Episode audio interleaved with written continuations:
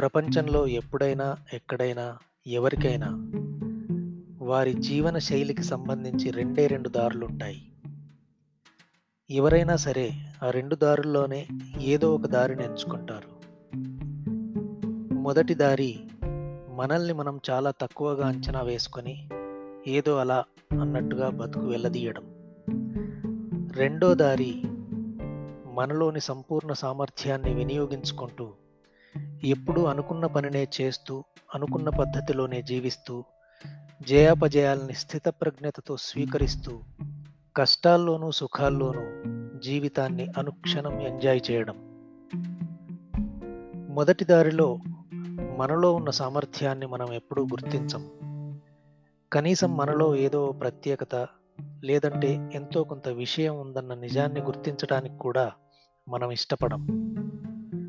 నాకు రాదు, నాకు లేదు, ఇలా ఉంటే చేసేవాన్ని అలాగైతే సాధించేదాన్ని.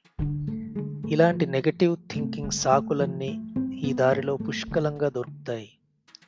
తక్కువ పని చేయడం, తక్కువ సంపాదించడం, సంతృప్తి లేకపోయినా ఉన్నామన్న భ్రమలో బ్రతకటం, ఏ విషయంలోనూ ఎక్కువగా ప్రయత్నించకపోవడం, వ్యక్తిగత వికాసానికి సంబంధించి కానీ హాబీగా కానీ ఏమీ చదవకపోవడం, అసలు ఆలోచించకపోవడం.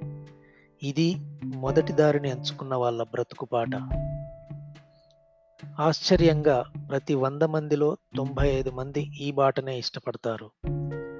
దీనికి కారణాలు అనేకం. కట్ చేస్తే ఇక రెండో దారి.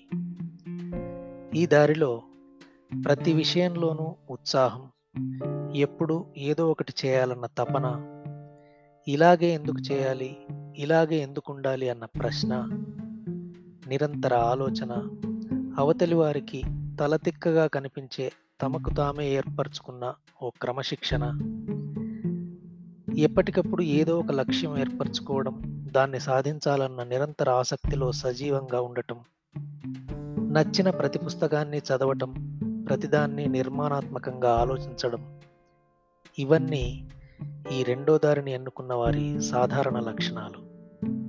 అంతేకాదు ఎప్పుడూ పని రాక్షసుల్లా కాకుండా కుటుంబంతో, స్నేహితులతో తగినంత సమయం గడుపుతూ, ఆ సమయానికి ఒక గొప్ప విలువని తీసుకురావడం, చిన్నవి, పెద్దవి ఎన్నో లక్ష్యాల్ని సాధించడం, బాగా సంపాదించడం లేదా సంపాదించే ప్రయత్నంలో ముందుకెళ్తుండటం, అప్పుడప్పుడు బాగా కోల్పోవడం, ప్రతి క్షణం సంపూర్ణ జీవితాన్ని గడపడం, ఇవన్నీ కూడా ఈ రెండవ దారిని ఎంచుకున్న వాళ్ళ జీవన శైలిలో ఒక భాగం. ప్రతి వంద మందిలో ఐదుగురు మాత్రమే ఈ బాటలో ఉంటారు. మనసులో మెరిసిన ప్రతి ప్రయోగం చేసుకుంటూ పోతుంటారు. అది సఫలమైందా, విఫలమైందా అన్నది పట్టించుకోరు. ఆ ప్రాసెస్‌ను, ఆ జర్నీని బాగా ఇష్టపడతారు. కొన్నిసార్లు ఎదురు దెబ్బలు తగలొచ్చు. కానీ ఫలితాలు విజయవంతంగా అవే ఫాలో అవుతుంటాయి.